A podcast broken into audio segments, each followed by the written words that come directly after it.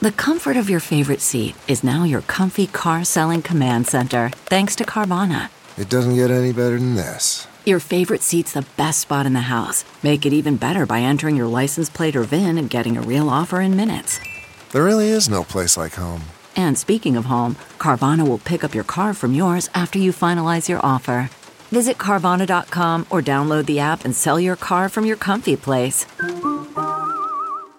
CarMax is putting peace of mind back in car shopping by putting you in the driver's seat to find a ride that's right for you. Because at CarMax, we believe you shouldn't just settle for a car, you should love your car. That's why every car we sell is CarMax certified quality so you can be sure with upfront pricing that's the same for every customer. So don't settle. Find love at first drive and start shopping now at CarMax.com. CarMax, the way car buying should be. Should we start off the episode by talking about the fact that servers and bartenders pay more in taxes annually than our fraud of a president? yeah, I think we just did. Uh 750 big ones. I was also like looking to see what like an because like the average Mar-a-Lago trip was like 3.4 million dollars. Is that right? That's what that's what I googled, and that I was like, what's the percentage of this? And it's like 2.5% of 1%. Does that make so 1% of what 3.4 million dollars is? Take the 2.5% of that and mm-hmm. that's $750. Like that's how I broke it down in my head, which it, if it if it doesn't make sense, it shouldn't, because none of it does. None of it does. Also, seventy thousand dollar hair budget per year. Can you even can you even start thinking about the spray tan budget and the, the soiled collars of all of his shirts that just are destroyed Can every you night? think about the catch-up budget? Oh boy. I mean, this Oh, is going to come out later in the week for sure. Uh, it is a Monday and we're recording, so this may be old news, but if you've been living under a rock, Trump doesn't pay his taxes, but servers, busboys, dishwashers, bartenders, all of us low earning, tip based workers, we all pay our taxes. That bitch don't pay. Mm-mm. I can't believe we started this episode uh, with a tip. Boom.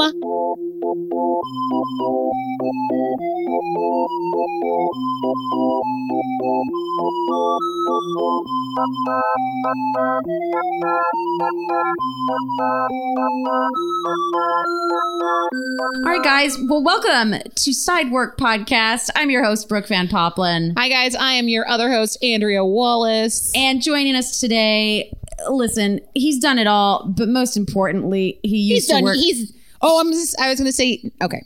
how dare you? How What? dare you? We'll, we'll He's come up. done you. I know, and he's he's, He's done it. you. He's done me too. Fine, we're out, out with it. But he's most importantly known from California Pizza Kitchen. Give it up for Oh. Sh- uh, Sean Parkinson, everybody. Hello, Sean. aka Josh Tree.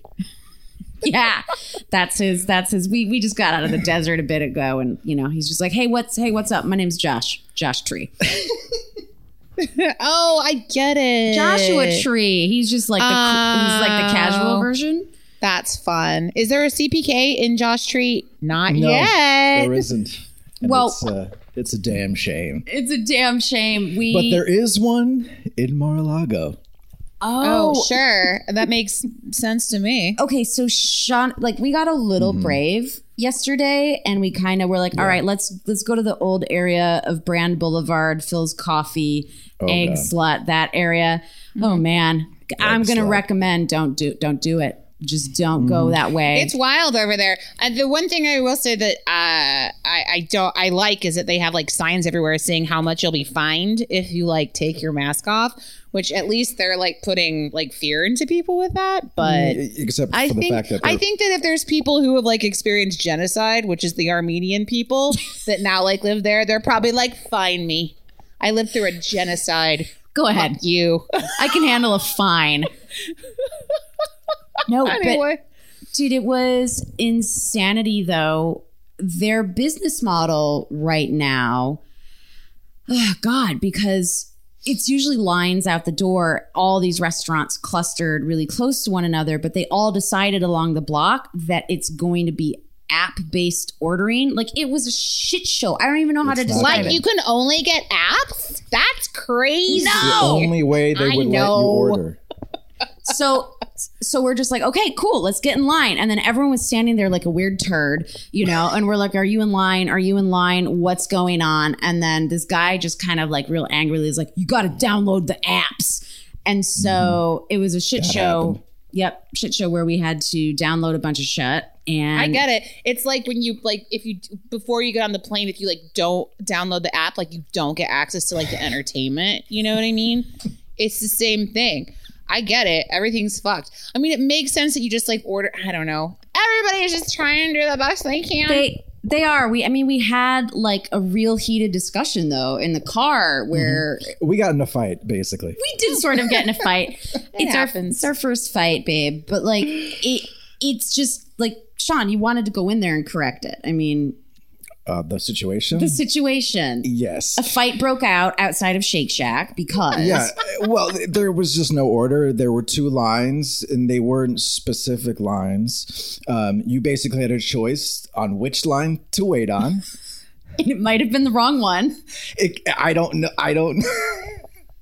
so, and then like you get to the front of the line, which is where the counter was, which was basically like where everyone was just gathering. Like once you get to the front, it's like, oh, I guess we just all kind of just. Let's just all cluster here and ask if our order's no, ready. because no one's in charge and no one's wrangling the cattle. That's the problem. There needs to be a cattle wrangler. There wasn't. Like if there was fucking wrangler, you know, it's like there's burgers you eat and those cows got wrangled before they were murdered and you can eat them. So you need to be wrangled too. Um, anyway, I'm not like pushing a political statement. I'm just saying we're cattle.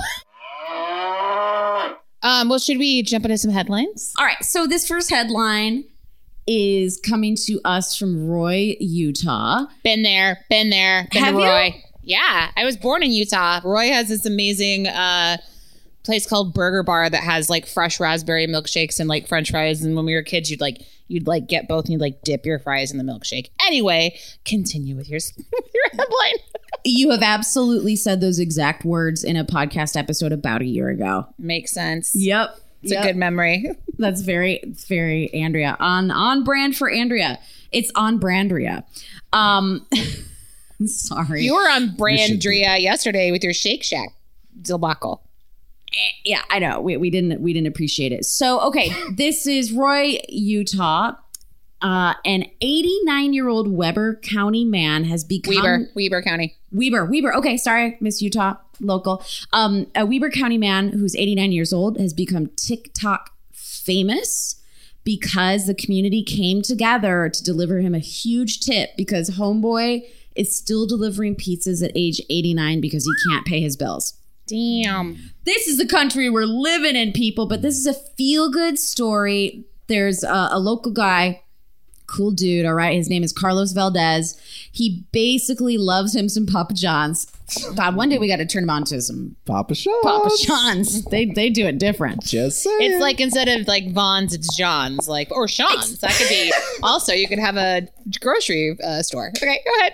I love it. I love it. So I'm just, I'm just writing this down. You are writing it down. We have to manifest new business ideas in this time of pandemic.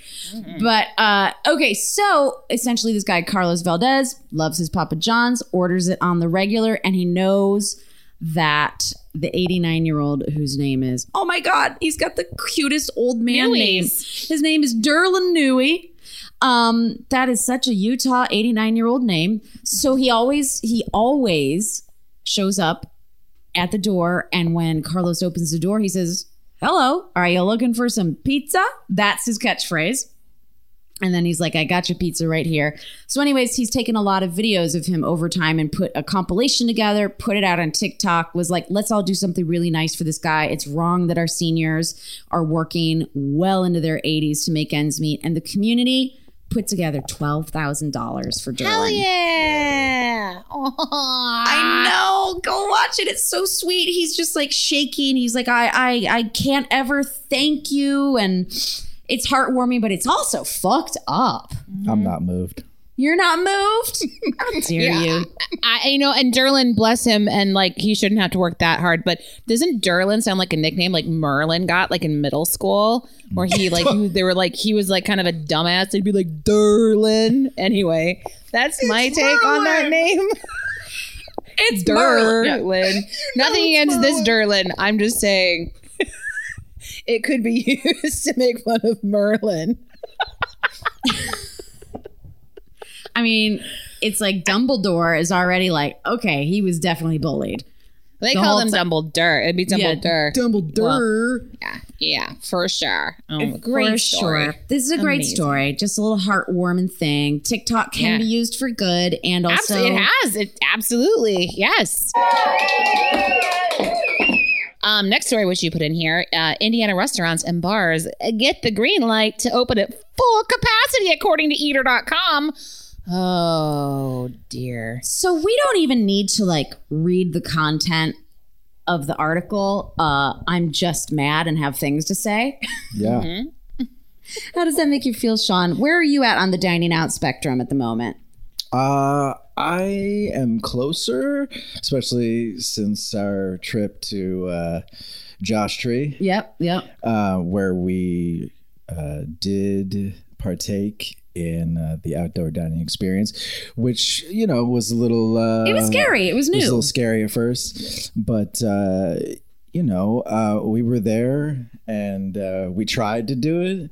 We, I was wearing two masks.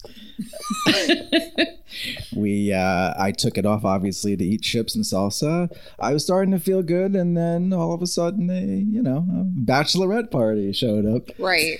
And, I know. uh, this Fucking it is really the tough. castle. we left. I mean, look, anybody who's at stage five opening, good, but like numbers are still kind of starting to climb. So, like, this might not even last that long for me because winter's coming. You know what I mean? It's almost like it's going to be one last push for the restaurant industry to actually like get people in. But this is all open inside too. I don't, and, and I still think most restaurants like they also have their own rules. So you like anywhere else. So you have people who are like super strict. You follow our fucking policy. Where there's people wrangling, and then there's places where it's just willy fucking nilly. You know, it's across the board madness. It's And- it's so ridiculous that they're doing this push basically to just once again watch it get shut down again within a month. And this is just fucking with people more than just staying the course of like we are takeout only or we are outdoor dining only. I- you know all the inventive folks who are coming up with ways to make a, a patio more year round okay great it's not going to be easy to do but um it, it, it's just mind-blowing to me that they're just saying full capacity but you're supposed to social distance that's Right. the rule is they're saying well maintain social distancing but that's not what a restaurant or bar is They're, Right. they're only supposed to see a certain percentage. No, that's Oh. done. It's gone from Indiana and Florida. Indoors are Right, out. okay. Full capacity once again. Well, I mean, I'm pretty sure like Nebraska's full capacity. Like they don't give a fuck. Like uh, I mean, they have mask mandates. Like, and there are some places where you can eat outside and stuff. But like, and I think again, it's just business to business. But there's like people who are just bars to me are the biggest issue. Like, especially like if you're sitting at the actual bar and you have the bartender there, it's like, well, what's to say there's like this like foot and a half partition of like, I mean, even though if you're wearing a mask, I just, it's all fucking nuts. Well, when there's alcohol anymore. involved too, uh, everybody you know, right, more that's the thing, and yelling, people are blah blah blah blah blah, and all singing. over each other. So It's yeah, it's a lot. Droplet Town. Droplet Town. Oh my god, that should be the name of a new uh special drink DJ. Droplets. DJ Droplets. Um, Ah, yeah, dude, that's that's very upsetting. Just want to throw it out there for any of our listeners working in the Indiana or Florida uh, region. Well, that's not a region; they're states. But um, hit us up. Let us know how you're feeling. That that can't be a nice feeling as a restaurant worker, but at least you guys are the ones who can choose to remain protected the entire shift.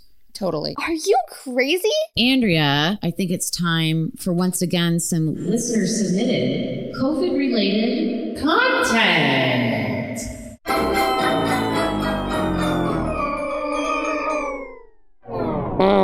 All right, this one comes from our buddy of the podcast, Josette. She says, Dear ladies, This is my sister's story, but I think it's a life lesson. My sister is the head barista manager of a coffee shop in Tennessee. She's also immunocompromised and has been extremely careful about their policies once they reopened for business, since most of her employees were nervous but needed money. Tennessee, these are in parentheses. Tennessee really shit the bed with their unemployment during COVID 19, so no one was paid out. Oh, Wow. Great. Good job. Okay, so one of the college kids who works for the coffee shop tested positive but didn't tell anyone. And then this college kid also lives with another employee there who thought it was okay to come in for her double shift on a Saturday after having taken a COVID test, but without getting the results back. What the fuck? And, you know, knowing her roommate was positive. Neither of them told my sister about this until Monday morning. Not only is the coffee shop now just shut down and all their accompanying food trucks canceled, she says my sister now has to quarantine and pray she didn't catch it. Her last two tests were negative, but one more week from now to know for sure. Oh, good God. So she says, I love how you ladies have stressed in the past how servers need to have each other's backs. And I think this falls in the same category. This isn't coming into work with a cold, it's COVID. What do you ladies think? Where do fellow servers draw the line between empathy for another broke ass server, but also keeping your fellow servers safe? Cheers, Josette. You don't. You tell. You disclose everything. You can't not tell everybody everything. That's bonkers. Like It's it's such a college mentality. Not a Ricky. yeah, you're young and you just don't think things affect you. And I mean, it's what a shame. It's really a shame, and, and and for any of our college age listeners out there, we know there are some of you in your early twenties. Like, listen, I too was once your age and indestructible. Um, it, it, it, it's just, it's not. This is truly hurting people. I know it's really scary in these times when we don't know where our next paycheck is coming from. We've had our jobs go away, come back, go away again. But I'm sorry, you could kill your boss and then you really won't have a job. Yeah, being indestructible doesn't like equal. It shouldn't equal being irresponsible. You know, is I think what it is, and I think it's like if if we're learning anything, we have to like stick together in order for this to stop. And yeah, and just don't fuck around with it, man. Even if you very want to kill your boss, Yeah, even if you want to kill your boss, which we do, you it's know, not cool. it's not cool, guys. Yeah, we've all had those thoughts. You know what I mean? Right. But don't don't don't act on them. I mean, that's it's like in jest. It's like, oh, wouldn't that be funny? Moving on to some server Submitted. stories.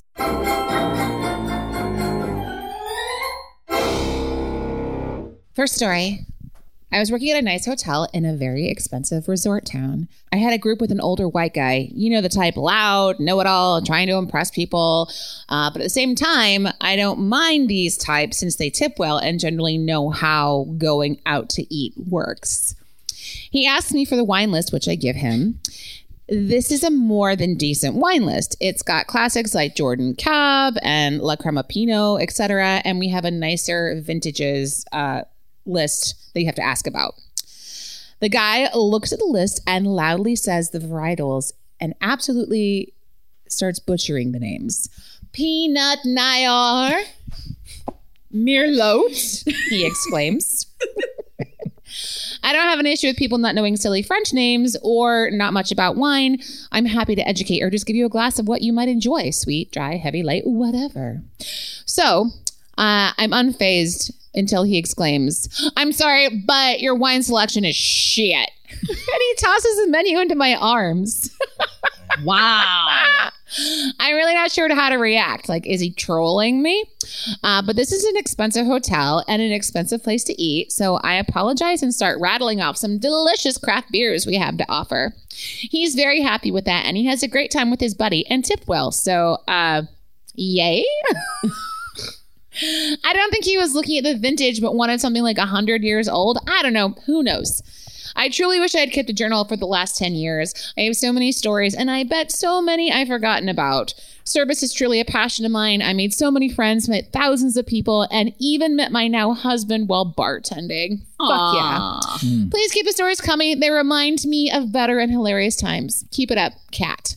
Great Thanks. story. Thanks, Kat. I know. Fucking throwing menus at you. What a dick. That guy was just like, I think he just like didn't know what he was like getting himself into. I'll and then he was just like, yeah, he was like, I'm angry. This is bad. I'm uncomfortable. I'm Can't uncomfortable. pronounce beers either. Yeah, right. Wait, is like is that the like the Criss Angel? Not Criss Angel, but who's like the um the pickup artist guy? Uh, basically, he's he's like, if I don't understand it, I'm just gonna neg it, and like that's that was his. I don't know. I That's his them. Plan. He's like, I actually don't know anything about wine, so I'm just gonna say the wine selection is shit. That is a Donald Trump move right there. I would totally do that. You're always right. Hey, Brooke and Andrea. I just remembered this one time when I served a table that proposed to his fiance. Nothing was mentioned by the guy. It seemed like a normal lunch date between a couple.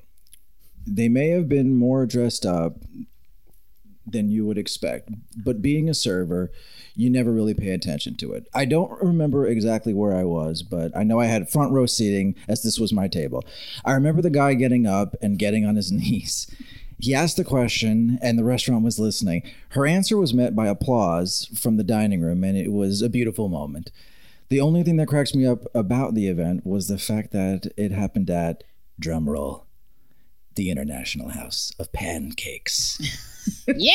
Even to this day, I still wonder if it's ever if it's ever brought up dur- if it's ever brought up during an argument or fight between that couple. That's so good. I do hope they are still together, unless it wasn't a good marriage. Godspeed. Good tips. Aw, oh, I love that. That's awesome. Very I mean, Brian and I got engaged at a bar that did turtle racing. oh my What is god, that? turtle racing. Do take a moment to Is explain real quick. Is it Oh, like it we sounds? were drunk. It wasn't like anything super formal. It was just like there was a place down the street from us. What was it called? Joe's. It was uh, in Chicago down the street, and they had turtle racing, which then since was it was outlawed, uh, if you can believe it. But like on certain nights, they would just bring a turtle out numbered, and you just like bet on a turtle and just watch it go down the way.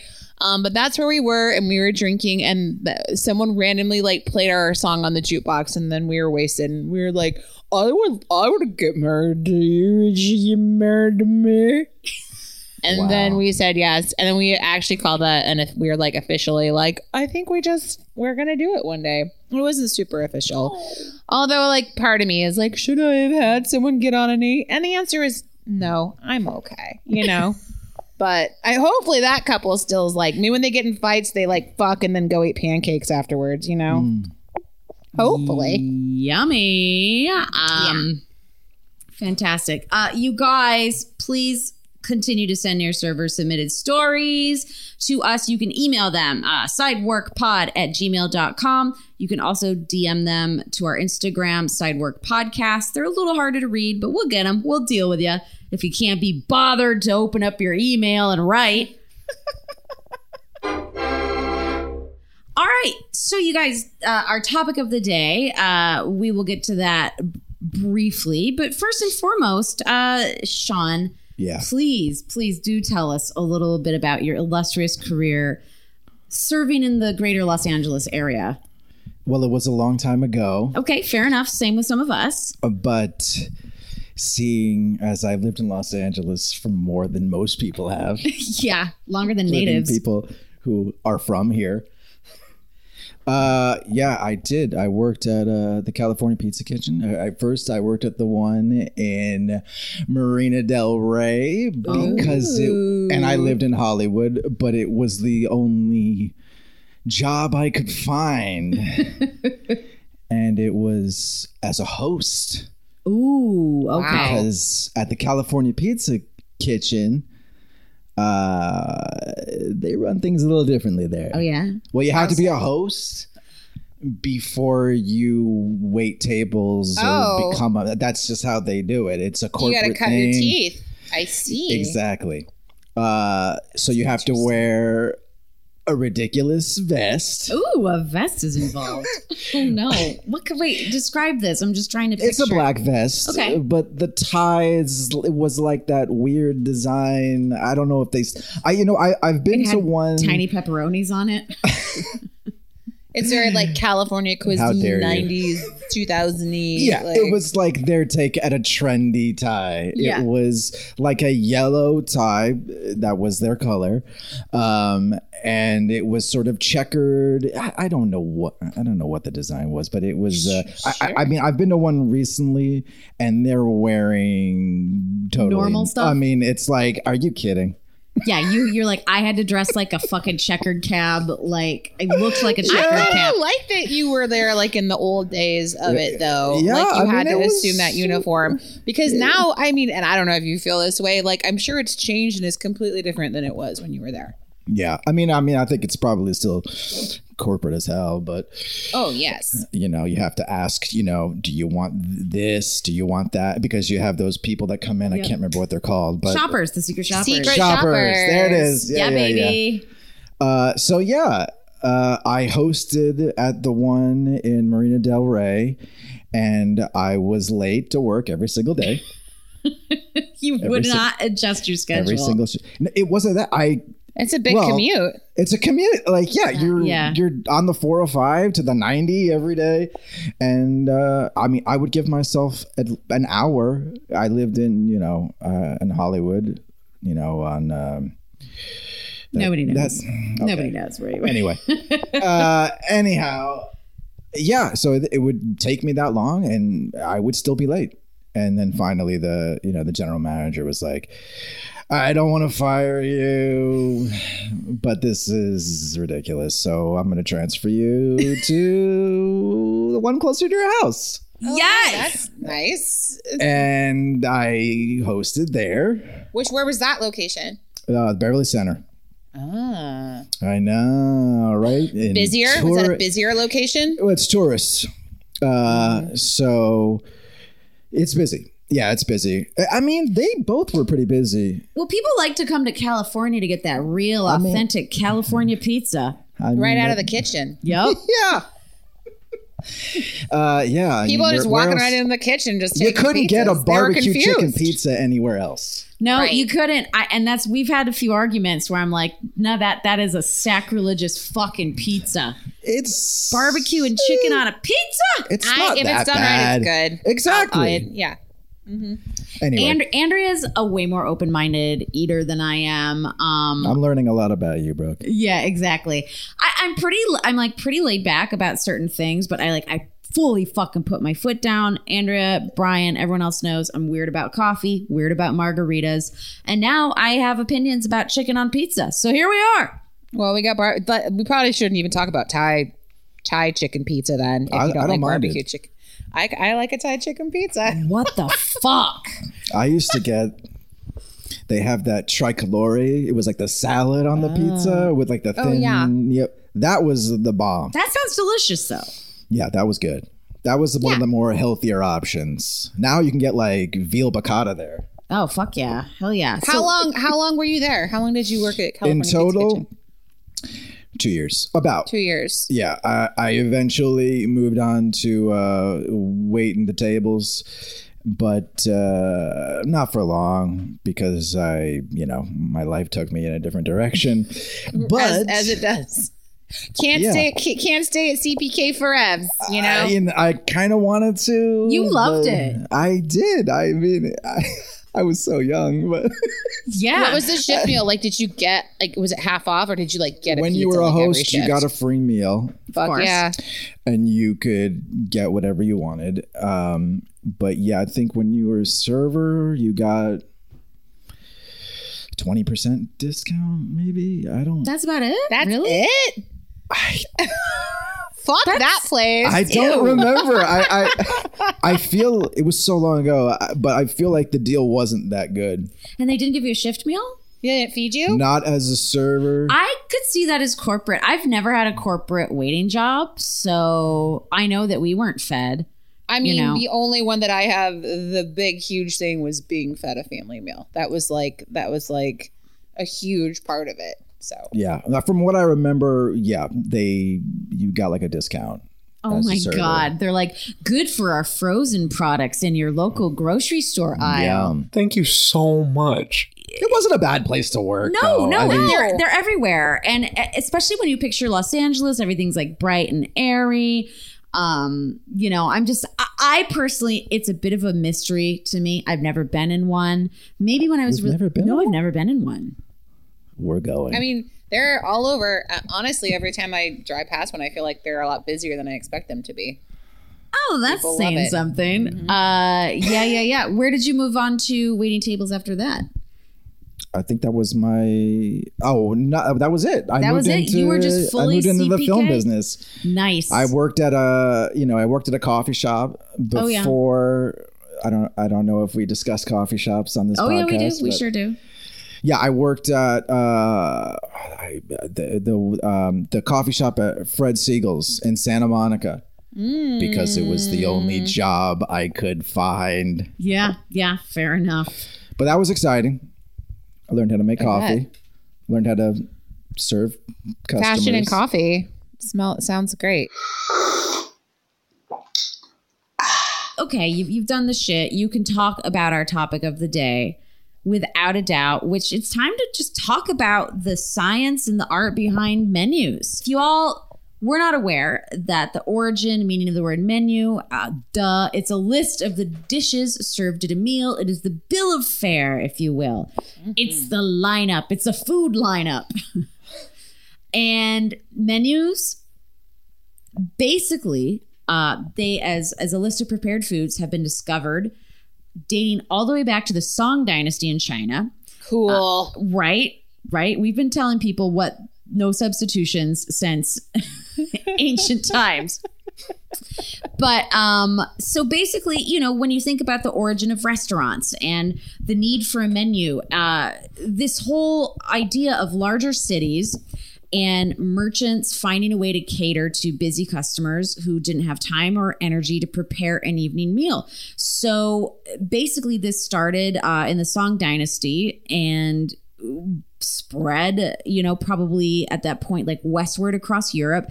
Uh, the word menu is actually a French word. And um, I also thought this was like really interesting. Um, it comes from uh, sort of also the family of the word resume, you know, because it's a detailed list. oh, sure. Right, like a resume or a menu. Like, hey, this is my work menu. These- this is my appetizers. These were my internships. Here's my know? headshot and menu. You're hired. I'll eat here. But uh, so the original menus that offered consumers actual choices back in the day in France were prepared on small chalkboards. And in French, uh, a carte. That means so um, foods chosen from a bill of fare are described as a la carte, meaning according to the board. I did know that actually. I was like, oh, I knew that. I know that one. so those are old menus. You've got the a la carte, you've got the resume, which is the menu. And so now, like, let's flash forward to current times. We've got what kind of menu? I mean, we can put anything on a table anymore. You've got your dinner menu, your wine list, your drink menu, your beer list, dessert, happy hour, brunch menu, lunch menu, and let us not forget the kids menu. It's And the crayons. and the crayons. It's its Sure. own entity.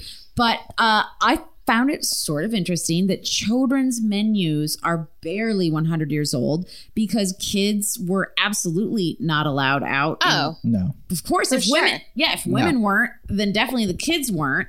I mean, I don't even think kids were like allowed to like eat at the dining room table for dinner. They were like fed in the kitchen and like put to bed before like dad got home from work. You know? Oh yeah, and it, and if I can be honest, that sounds dreamy. if I were to have kids one day, I'd be like, yeah, yeah, yeah. I want those fuckers out of sight before we eat dinner. Don't bring them out in public. I know. Well, that's that's sort of our messaging in general still to this day. Yeah, and and again with kids coming out because it was finally socially acceptable for women to eat outside the home, which we've taught you know we've talked about ad nauseum on this podcast. Um, basically, you know, department stores had dining rooms, which is where women were allowed to hang out. You know, Sure. maybe the occasional corner cafe or tavern. And where the women went, so did the children. So uh, basically, they kind of saw a cash cow if they were to cater specifically to have a little menu to give to the kids. Because prior to that, kids ate whatever the adults were eating. It's like, here, here's some milk toast, here's a veal lamb chop, and some sort of weird nutty tasteless cake bread. Um, and so then, you know, it became a real cash cow to basically feed children. And they discovered that women and children were also humans. I think it was just like keep fueling them so they'll like spend more money, you know, also. Of course. Like, you know, you gotta like take you know, fill up the gas tank and go shop more. It's it's smart. This is Marshall Fields is where this started, right? Yes, like, totally. In 1916. And, you know, and they're still very like, you know, when you see someone put down like a placemat and a menu for a kid specifically, it has the games, the coloring, very hmm. easy puzzles because They're not just for kids, They- by the way. It's true. I've I've I have been I can't tell you how many times I have not gotten the maze correct. You know what I mean? I got lost and I died in it just like The Shining. Um, and you know, and and basically, like obviously, the children's menu is like not a very new or interesting, uh, you know, to us sort of thing. But it is. We all have to deal with. Do you have a kids menu? If it is a nicer dining establishment, they're just sort of like, no, you came to a fancy place and brought kids. Fuck you. Mm-hmm. Oh, I tell you, when I was a kid, I That was like, no snails." kids menu for me. Thunks. I'll order off where the adults order off of. I was like, fuck kids menu. Like, I- no thanks. I want to. I want. I, I'm dining with the big boys tonight, lady. I think I that's what I kind would of say to my server. You were probably a proper young, you know, I was. I mean, I think you depend on where you went. I mean, I- my folks would take me out to, you know, nice New York restaurants going out growing up, but uh I think there was the occasion where I was like, I'm not gonna have anything except a cheeseburger. Yeah, of yeah. course. Yeah, I mean, I think it was like, and again, this same mentality of like kids are like, it's a special occasion for me, us growing up. Like when we were young, if we were like out at a restaurant, it was like, if you don't behave, Yeah. Oh yeah. this this privilege will be revoked from you, and you will pay for it after dinner. You know what I mean? Like it was like you can't, you don't fuck around. The end. So, okay, so, and then I think when we think of menus, I mean, it's really funny. They are such normal, tactile, just a part of everyday life. When you just think of such a normalization, the most sort of universal thing. And so I always think of the holders. You've got the laminated plastic, like 2 mm-hmm. long pieces of paper. You have the fancier, the covered, maybe a leather bound. Uh oh. That's that's You know you're you know you're yeah. somewhere special. Yeah. Is it just one flat piece, or is it Right. just, does it open? Yeah. Does, what what does it do? Is it a laminated flip book with rings, like a shitty fucking love a- calendar? I love a leather bound. I love a weight to a menu like that. That's that's fancy to me. It, Oh, it is definitely very sexy. And I think what's really fun is every restaurant, they are given a choice from ground up while you are opening and thinking about your restaurant. You're like, okay, not only do we have to come up with what is on our menu, what is the actual menu? And there are a lot of people who specifically um, they they specialize in making not only the materials but helping you put the flow and kind of get the best psychology behind it. I mean, don't get me wrong. We're going to get to all the bad menus who absolutely consulted nobody. Um, and we're just like, we're going to write it. We're going to write it on the wall. Fuck you. yeah. Totally fine. That's also a really valid form of menu. But Can't you read? It's on the all the on the, the other side of the restaurant. it's above the urinal. Go in there, look at what you want, and come back. Aw. I feel like that's insulting to people who have this accent. I'm just saying. I'm just saying. So yeah, I mean, it, it's it's funny when you think about like what kind of price point are we? What can we afford? Did we blow our budget and we don't have the money for a decent looking menu? It's, it's- if you want to be classy, you kind of have to pay for that privilege, uh, especially if you want anything leather bound. Uh, probably at like the turn of the century, though, printing ad nauseum was not available. So it was a huge fucking deal to have your menus like cranked out. Um, I want to talk about real quick because I know we've all seen the menus where you're like, what the fuck is going on? This one is like taped over with handwritten shit. You know what I'm saying? Like when you go somewhere really old and Yeah, you're yeah, like, this and is it's just like the the- like the like the the the prices change and it's taped over or sharpies drawn on it or like yeah. Totally. So basically, um, you could only do these like short press runs. And so the solution to get around that was a menu shell with everything on the menu but the prices because you know maybe every couple months you would have to jack up a price because inflation food costs what have you. Um Every I'm- month? maybe i don't know. There these were different times especially during the the 70s or whatever. But you would maybe order like 600 menu shells but only laminate 150 that actually had the prices so that you could keep cycling through them maybe take something off or do they or do like the you know the take a- whiteout. Yep, the whiteout. Oh, Uh-huh. that's a that's a classic move. Um and basically, you know, I think what we see now too, which is really normal, is you can't fucking like most places, it's really expensive to really have nice tactile paper and print out mm-hmm. your brand new specials every day. So the mm-hmm. chalkboard is still a major part that's used everywhere. Oh yeah. I mean, and I'm yeah, and chalkboards up until like that was like the thing forever, right? Is like it- it- I mean, until probably like sit down restaurants more probably like in the 40s in the 50s very when like French. handed things. I yeah. It's also French. Yes. Um, so I never, I, I never stopped to think about the fact that menus, because some are, you know, do and look, feel cheap, and you're just like, oh, it still costs a lot of money though to keep these up. And when you're wondering why menus look like such a piece of shit at old places, you're like, they don't want to, they don't want to put the cost into that. It's Yeah, not they just to them. laminate them and spray them down with a cleaning solution and wipe them down. And if you're lucky, they wipe them down and they're not sticky. And then there you go. And just pass them on to the next table. I hope they're wiping them down. Uh, they these are wiping days. them Look, down I think there. we well now, but I think we all know that we've all gotten handed a menu that's sticky. Sometimes they just don't get wiped down like they should. You know? This one has a shrimp on it. Ew. Gross. That's a I mean- little canap for you, sir. and and also to be fair like listen we wouldn't have jobs for hosts you know if if menus didn't need to be cleaned you know when they're just standing That's there very picking their ass. Better be spraying down that menu. I've cleaned a lot. i know you have sean okay so not only do you have to pick out like the tactile version of it what is your price point what does your place look like there is total psychology in a good menu in a good menu. Psychology goes into it. And so if you didn't know this and now when you think about it the upper right corner the minute you open a two-sided menu or even if it's a large piece of flat paper the upper right corner of every menu is usually if not always reserved for high margin dishes Mm-hmm. or supplemental items like appetizers that are very like easy quick fire. They always sell. It's probably going to be the most popular dish the go-to and something where you just you fucking make hand over fist selling it.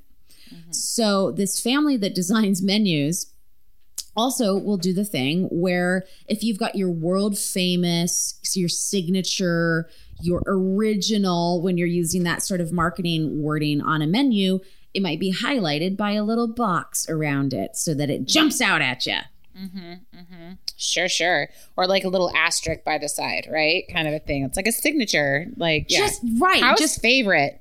because like other than that you are just looking at like a pile of words and we're used to the flow and the way that everything should you know be designated and present on a menu but you can get that really overwhelming feeling because like menus can be total chaos mm-hmm. i don't know if you've worked at places with menus where you're like what the f- like ha- I- I can't even fucking keep track of what's going on on this menu. I mean, I the only place, and we're gonna talk about it that had the menu on the wall was Buca di Beppo. Buca Bell, Um, Buca Bell. And I'm gonna tell you, people were fucking confused, irate, like mad, being like, "What do you mean I have to turn my head and look at the wall and see a menu?" Like people were fucking pissed off, and then you'd be like, I'll kill you right here. Like, I'm here to guide you. I'm here for you. We're gonna get through this together. You know, eventually they like changed it. Then like the menus were on your placemat, you know, and then and then they like now I think now they have a whole like menu, like a whole multi-page laminated menu. We But, just emailed um, you the menu. We emailed you. Download our Yeah. app. That is Yep. what's happening now. Call That is back. the world now. But yeah, I think there there is a lot of chaos out there, you know, especially going and dining at places like maybe places that are like um more delicious ethnic cuisine, you know. Absolutely. There's a lot. There's so much. There's so much and there's so much variance and eating out is such a personal experience. And you like like what you're saying with Buca's old menu being on the wall, like that absolutely rocks anyone's world who's a control freak and wants it to be just like the favorite restaurant they're used to. Right. And they lose their fucking shit. right, but it's chalkboard. also like you're tr- we're, you're the- trying yeah. to be like you're trying to be like provided with an experience at the same time, which menus do, right? Absolutely. And I know this is on here, but if we want to talk about the, the like the chaotic, insane menu that is the Cheesecake Factory, should we Oh, start I was just thinking about that. that. I haven't, haven't been there in a really long time, but I mean, it, it was like reading the Declaration of Independence. it was ridiculous. except for boring, you know? It's the portions there were just the, they're not fair. They're just ridiculous. It's They're just- not, yeah. And and I now that they have the calories on there too, which like I'm sorry, you know you're eating at a classy Yeah. place. about that. We- We know that it's bad for us. It was just like, no, I get it. I get that like my pants aren't gonna fit by the time I go to the bathroom the first time while I'm here. Okay, I get it. I get it. It's your fault. When we see a menu, what is the flow we expect to see? Right at the very top. Appetizers, like Yeah. top left, soup, and then like salads under that, then like sandwiches under that. Then on the right side, you're gonna have like your, like you said, your entrees, maybe in like to like a little lower, and then maybe desserts on the bottom right, if it's all together. Secondy. Seconde. Yeah, right. Oh, oh, okay. Firsty. That's very true. That's actually a very good point. Mm-hmm.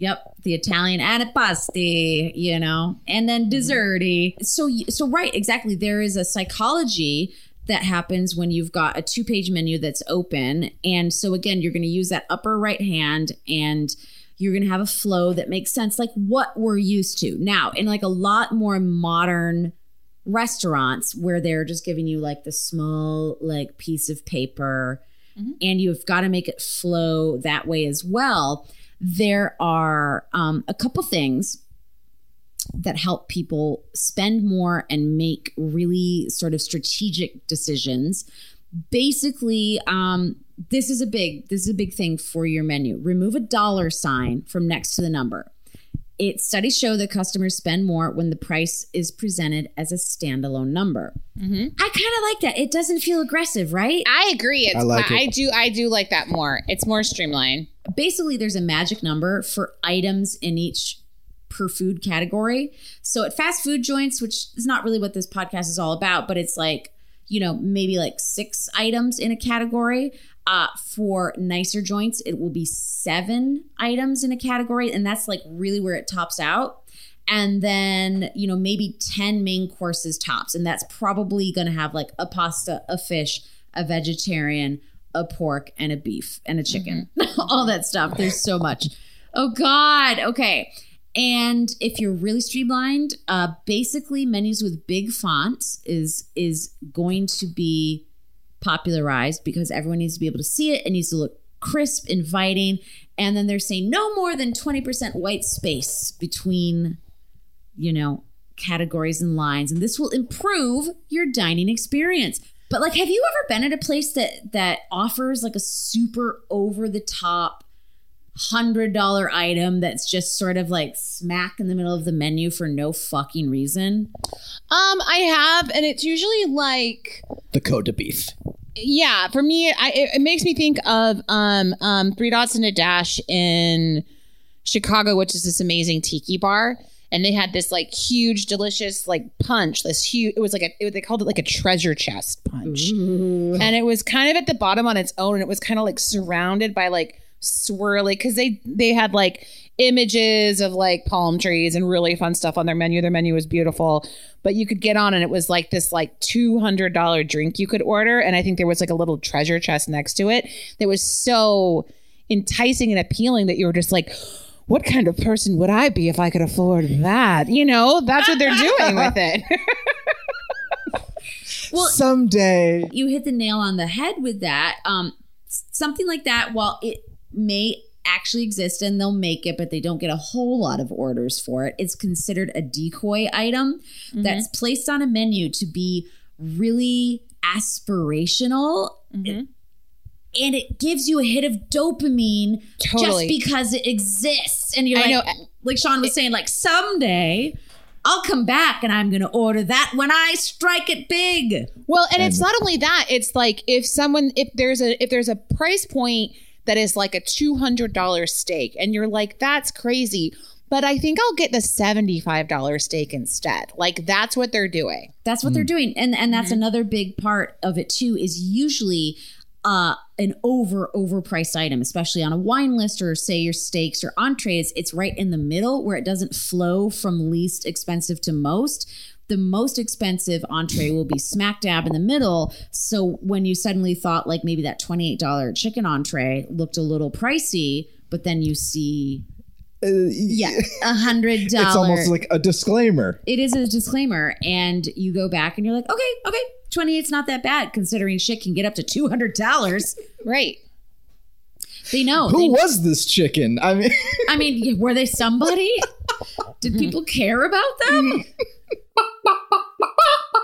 If this if this clocks with anyone else they've done the research they know the science that when you open up a two-page menu you do a reverse z pattern. We as humans naturally do this. Our eyes gravitate usually toward the priciest dish just to be like not doing it how crazy is this restaurant going to be am i somewhere i can't afford hmm. do you do that sometimes I mean, my eyes kind of go everywhere. I'm very specific, like, and I'm also like, admittedly, and now not just me, people like check out menus before they go out to eat places now because that's the world we live in. right. So it, it it is also kind of the thing. It's like, do you just save it? Do you just save the menu for like when you get there and like don't spoil it for yourself?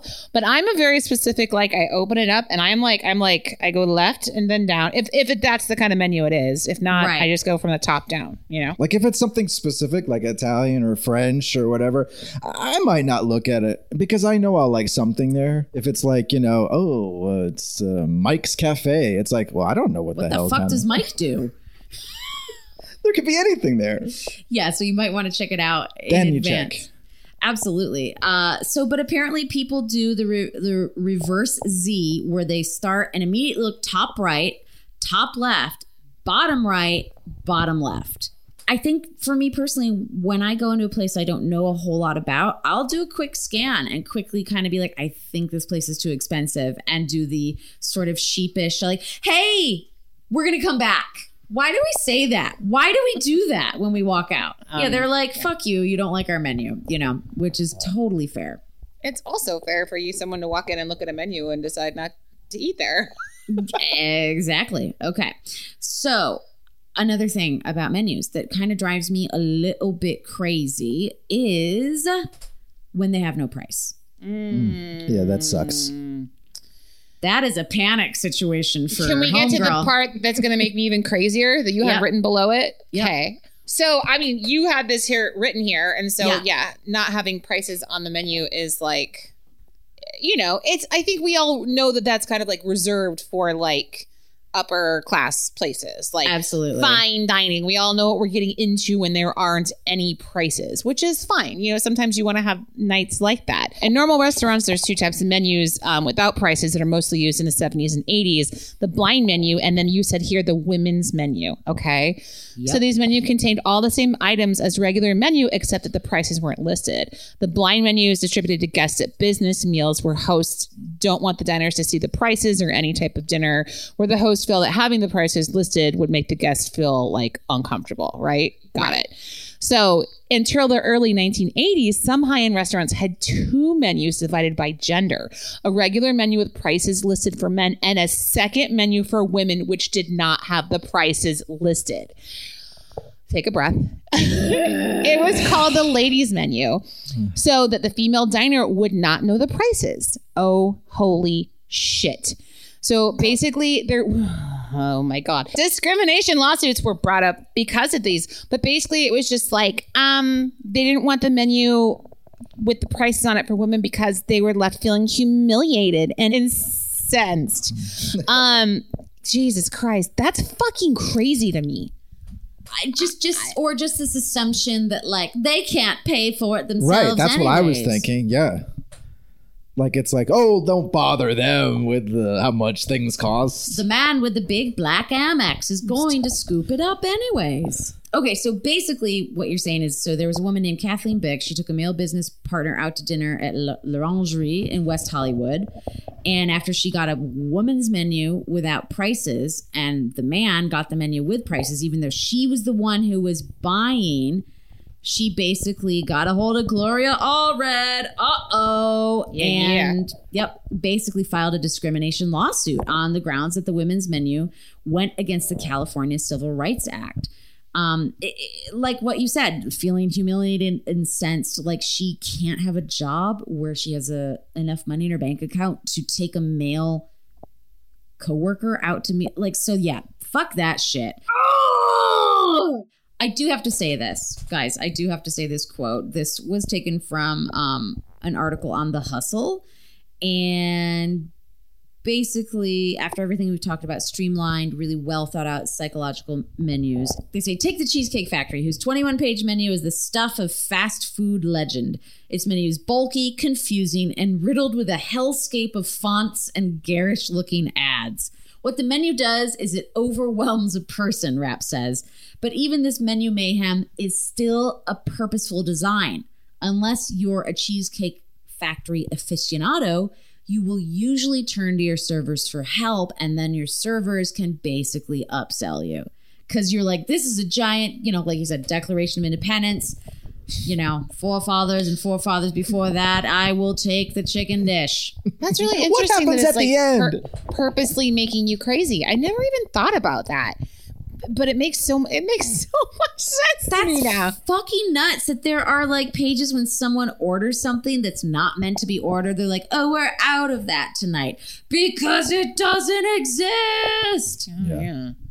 And speaking of not existing, how about secret menus?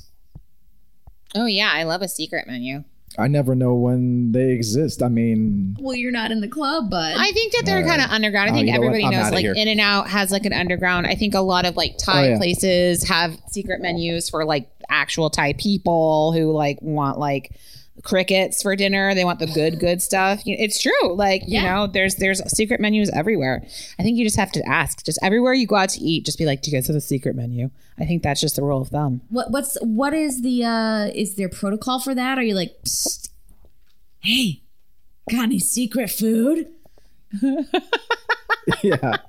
That's what I think you should do. Just be It's a like, word. "There- and is there another secret menu I don't know about? And you know, if it lands one time in your favor, I think it's worth it. Fuck fucking yeah, yeah. And then of course there are the places with no menu whatsoever. Is that like the omakase or what is the you know, where you're just like the chef is going to dictate what we eat. Yeah, make me an omelet. No, no, you're thinking of a cruise. I'm sorry. There are places you can go, just be like chef's choice. Like they'll give you the option. It's a tasting Um, menu. it's usually, and I mean, a lot of the times it's like it's not like quite prix fixe, but it's kind of a prix fixe. Um, and prix fixe menus are also something to talk about and really fun. Um, but yeah, I love it. I love a just just like just give me what you want to give me. It's fun. And that's the difference between you and I. I'm a control freak.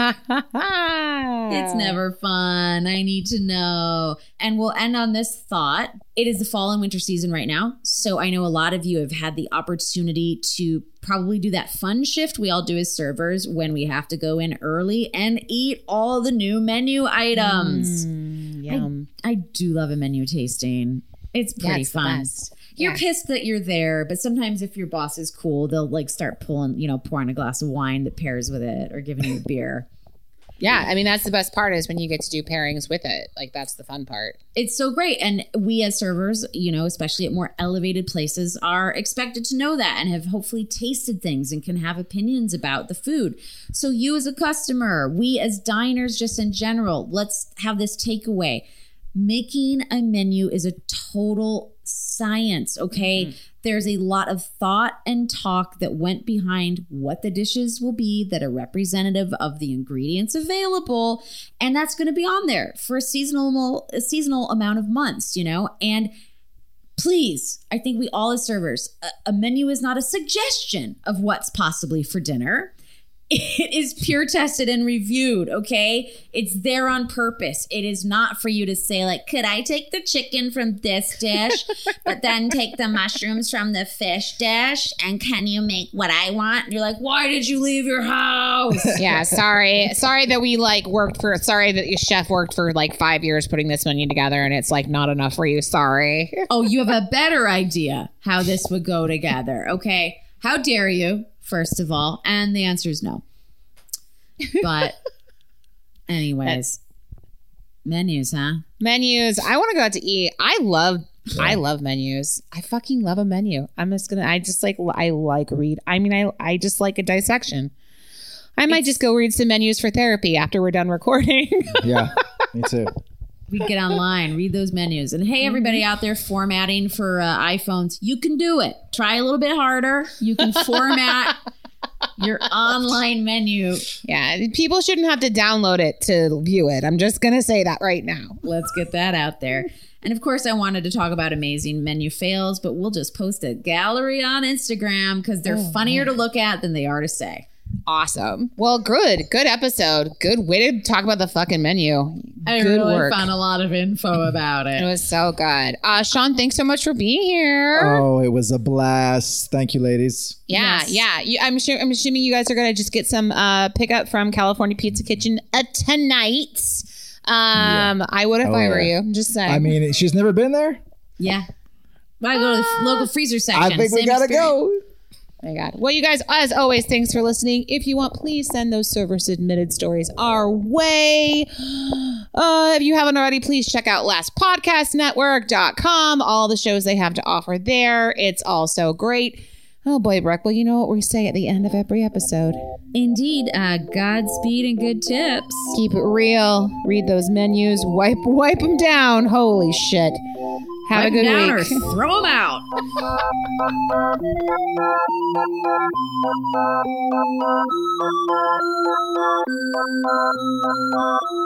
Thank you.